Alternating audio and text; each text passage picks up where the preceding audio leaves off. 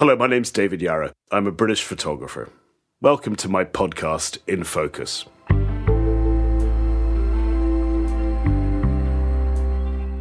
Over the last few years, I've travelled fairly relentlessly around the world following my passion of photography. These are the stories behind the photographs.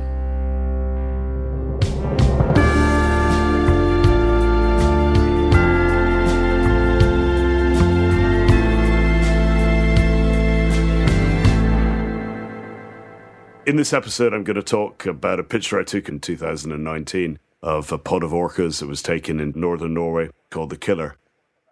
Prior to taking the Killer, I've traveled around the world trying to take pictures of orcas and generally failed. I can't swim very well, so me trying to photograph under the water with a camera, I think would be a huge problem.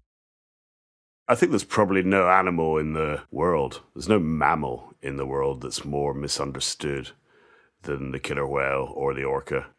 We do understand that this is one of the most intelligent mammals in the world and still fairly misunderstood. The first time I really saw an orca on my TV screen was the film that came out just about a year and a half after Spielberg had done Jaws, called Orca. An innocent creature is destroyed by an act of human cruelty, and the ultimate battle of man against nature begins where uh, an orca's baby was killed and the orca came back to seek revenge on the tiny fishing village that had butchered the orca's infant. That was quite a terrifying film, and of course, it made the orca, whilst doing what any parent would do, it made the orca out to be very dangerous. The reality is that the accidents that have happened with orcas around the world, where people have been killed, have almost exclusively been where the orca has been in captivity which is why there are fewer and fewer orcas in captivity. Now, there are probably four places in the world where you can photograph orcas. The first was brought to our attention by David Attenborough in Life on Earth. And it was the first thing that really caught me about how wonderful the BBC series was. And this was way back at university. As long as the sea lions stay well up the beach, you might think they would be safe but the hungry whales are very daring.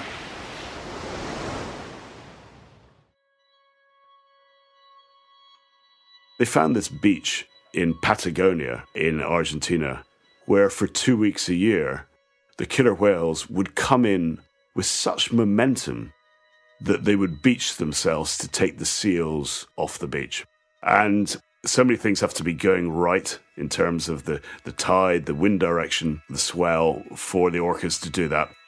But for two weeks every spring, they come in to exactly the same beach in Peninsula Valdés in Argentina. And when I was probably 21, I promised myself that one day I'd go there. And I did. And sure enough, the orcas came in I don't think my heart has ever beaten faster than being on this remote beach in Patagonia where the nearest village is 100 miles away. It's incredibly flat and there's nothing to see. And then there's a group of 10 photographers lying on the beach. And then you see this massive dorsal fin coming in at speed to try and take a seal off the beach that's really only 20 or 30 foot in front of you. It is a big adrenaline rush. The problem is that even if you get the picture, what is it? It's reportage. It's a glimpse. It's a it's a moment in time of predation. And in all my experience, and I guess this is one area where I do have a lot of experience, predation sells newspapers. It is not fine art. It is a, an attack on another animal, which is what the Daily Mail want to put online, or the Sun, or the Sunday Times, or the New York Post or really any paper around the world, but you don't put it on your living room wall. It's just a bit too much. But Peninsula Valdés was an extraordinary experience for me and only heightened my fascination with the animal, the enormity, its intelligence, its beauty. So, if you remove Argentina, despite its majesty and the barren topography, the elemental topography of Patagonia, the next place you could go, and the BBC went there as well, is the back end side of Antarctica. Around April, they begin to swim north, up to the Arctic. Many of them assemble off the coast of Alaska, and here they begin to feed. This is the Ross Sea area of Antarctica where the killer whales hunt again for seals. And they can come up through the sea. You've probably all seen the, the shots and have a look around to see if there are any seals on the ice floe or in small icebergs. That is a bridge too far for most photographers to get to that side of Antarctica. That's a long way. I think you have to have huge budgets, but you will get the sightings. I've been to Antarctica, but I've never been that side and therefore never had that opportunity. The easiest place to photograph orcas is on the west coast of the Americas. So around Vancouver Sound, there's a lot of killer whales.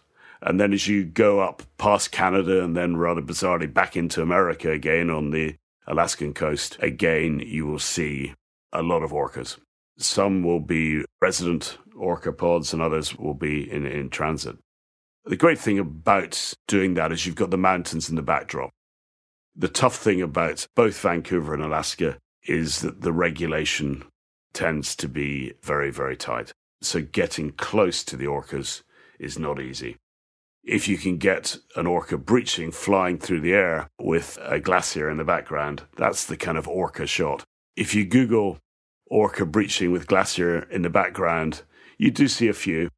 I think a couple are probably photoshopped in, but it's a one in a million cigar shot. So where else do you go? You can go to Iceland. I think that's very tough. So probably the most famed destination to photograph orcas in their habitat, whether they be migrating whales or whether they be resident pods, is uh, right at the top of Norway. And from about the beginning of November through to the second week of December, that's prime orca season. You got two problems though. You're at the top of the world. So the very time that the orcas are coming to say hello is a time when it gets light at nine o'clock and gets dark at two o'clock. The first time we went up there, it was hilarious. And I totally blame my colleague Alex because he said, I think we should go up there. And he hadn't done his homework. And we arrived there and it got light at 20 to 11 and it got dark at half past 11. And we're in the freezing cold in these boats in a blizzard with about 50 minutes of light. And when I mean light, I'm talking about the most marginal light you can imagine. I can paint the picture of breakfast at the only hotel to stay at in the last village in the world, right at the top of Europe. You go down to breakfast and you've got 40 people that are about to go out in the ocean. You always know who the photographer is because it's the photographer that's looking out the window at the weather. The other 39 people, they don't care about the weather because they're going into the sea. They don't care about the light, by and large. I think that they'd prefer a sunny day but it's the photographer that's looking out the window. It is a commitment of time. You've basically got a four week window of opportunity. There's nothing else to do up there other than go and say hello to orcas. It's not as if when you come in, hopefully in better condition than one day when I came in, and it's 2.30 in the afternoon, what are you going to do there? What are you going to do after that? It's not as if you can go and look at the tourist sites. You just got to warm up, get by a fire, have a beer, and then wait till nine o'clock the following morning. It is not a place for a romantic holiday, I don't think.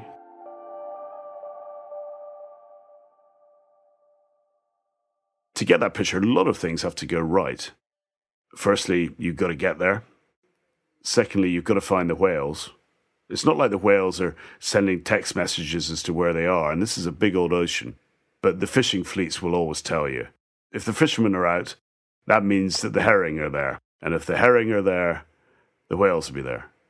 I do know that if you're lucky, the whales can be 20 minutes from there on a little boat, and that's not bad. But you've then got to have a very skilled skipper to get your boat in the right position. When the orcas find the herring, they do this extraordinary maneuver whereby they get together as a group, like almost like a, a Scottish country dance, like the Eightsome Reel, and they'll form a circle to make sure the herring can't escape. And then one by one, they take turns to dive in and eat as many herring as they want. So if you get them in that moment in time when they're gorging on the fish, they don't give a damn about you and they'll just stay in one place. Whereas if they're moving, keeping up with an orca that's moving is tough. Because if your boat's going 12 knots, 15 knots, the orca's going to be swimming faster than the boat.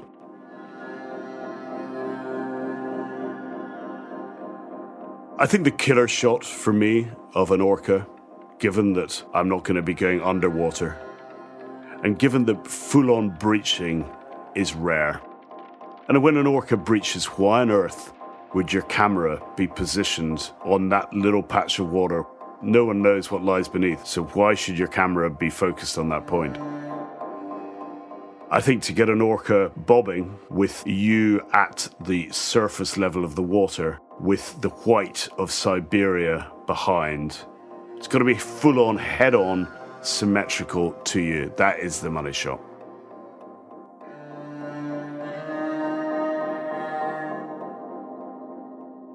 I photographed orcas in Norway three times in the last 10 years. The thing about Norway is that the Norwegians, A, they do things very well.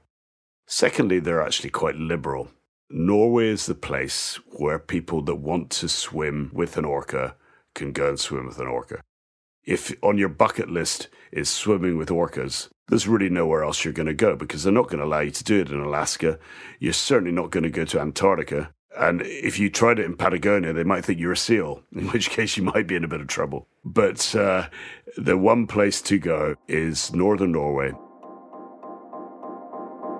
The orcas come in when the herring come in, and the herring come in at different junctions of those fjords about two hours north of the northern city of Tromsø. Tromsø is the most northerly city in the world, and it's where a lot of people go and try and photograph the northern lights. If you did a questionnaire at Tromsø Airport as to why have you arrived at Tromsø Airport, number one would be to see the northern lights. Number two might be to fish in the summer. Number three might be to go and see Father Christmas in Lapland in the winter. And number four would be to swim with orcas. So, quite an unusual four choices as to why you've gone to a city.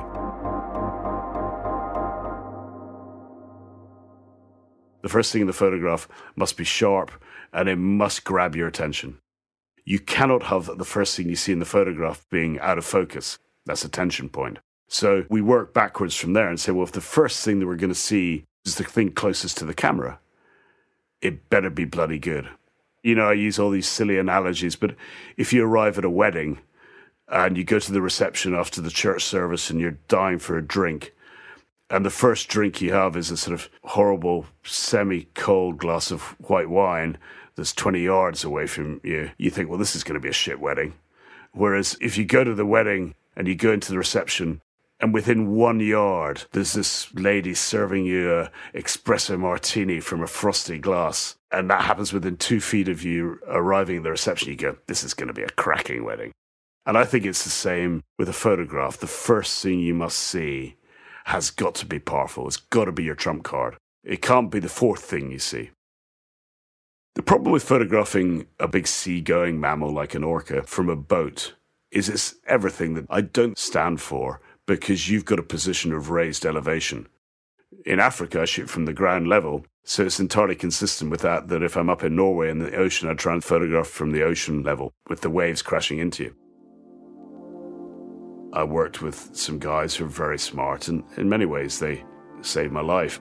They allowed me to go out on a, on a little boat. It wasn't even a boat, it was a kind of raft where I would be on the top of the ocean. So, really, I was photographing about two foot or one and a half foot above the water. When you're doing that in minus 20 in Siberia, effectively, in November, it's kind of full on. And then you've got these big fish around. You take comfort from the fact there's a lot of people jumping in to swim with them. So you know that the fish aren't an issue. I uh, tried to get back into the boat because I was so cold and I'd just taken a picture. And if you can imagine, my head is facing the ocean and my feet are facing the boat. So at some point, I had to swivel to get my head to face the boat. And when I put my knees down on the raft, the raft flipped. It just basically flipped over. So I'm thrown into the ocean with the raft on top of me, and I didn't have a wetsuit on. And it all happened very, very quickly. It happened in 30, 40 seconds. The, the initial thing happened in within three or four seconds. And I just couldn't believe it. I just couldn't believe that with two cameras strapped around my neck as well, that I was in the water. I had a life jacket on and I had a rope, and I had two very, very strong Norwegians who are ex special forces helping me.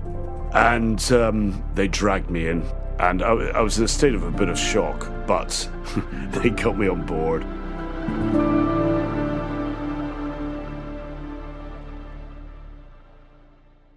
The first thing I wanted to check was whether my XQD card in my Nikon had survived because I had taken a picture. It was about one minute after this enormous male orca had gone right beside me. Then I could get the mountains in the background and whatever and get the effect, the kind of layered narrative I was looking for. Bizarrely, the flashcard worked, but the cameras were history. Being underwater for 45 seconds in that sea, you're, you're lucky if they're going to survive that. We went back straight away because they're worried about me getting hypothermia. It's a funny thing, hypothermia, because it doesn't necessarily hit you straight away. And I went back to the hotel and then it hit me. It's weird, you go through periods of shaking uncontrollably and then sweating uncontrollably as well.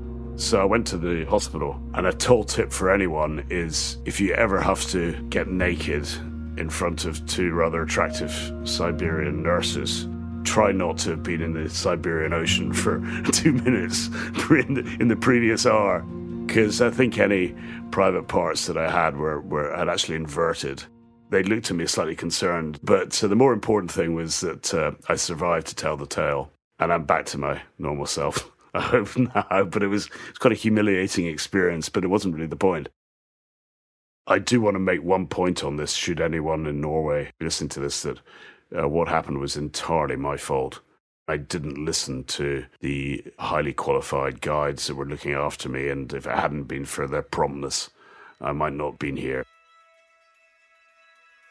When you're photographing killer whales, your trump card is the dorsal fin, unless the killer whale bobs right in front of you, kind of comes and says hello.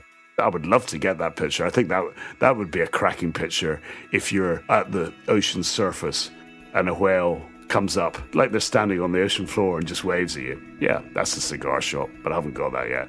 That's not easy to get. But the second best would be an enormous fin coming right past you with the mountains of Siberia in the background, and that's what we got.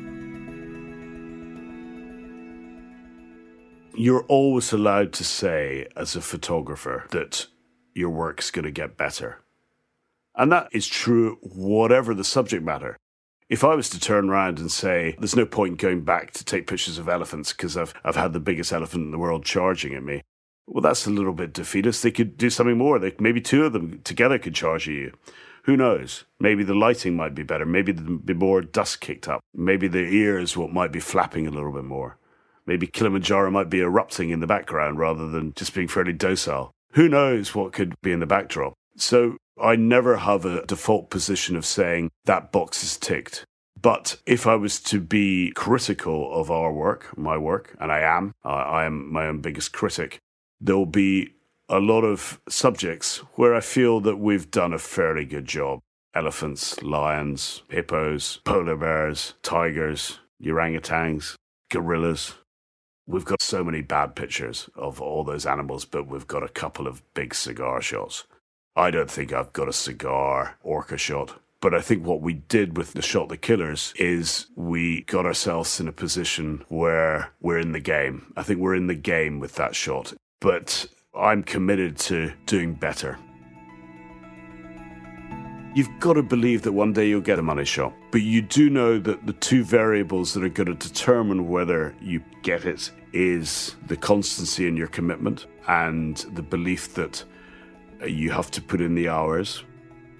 I think it's inherent within my nature that if you haven't got a shot, you always want to try and get it. Why not? And try and do better next time.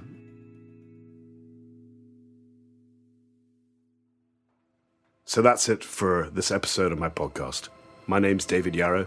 If you haven't already subscribed to the In Focus podcast, please do.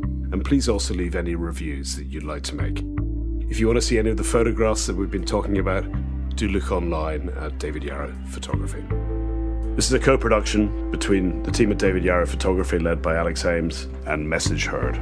Produced by Jake Warren and Sandra Ferrari, with mixing, editing, and original theme music by Matt Huxley. Thank you again for listening, and until next time.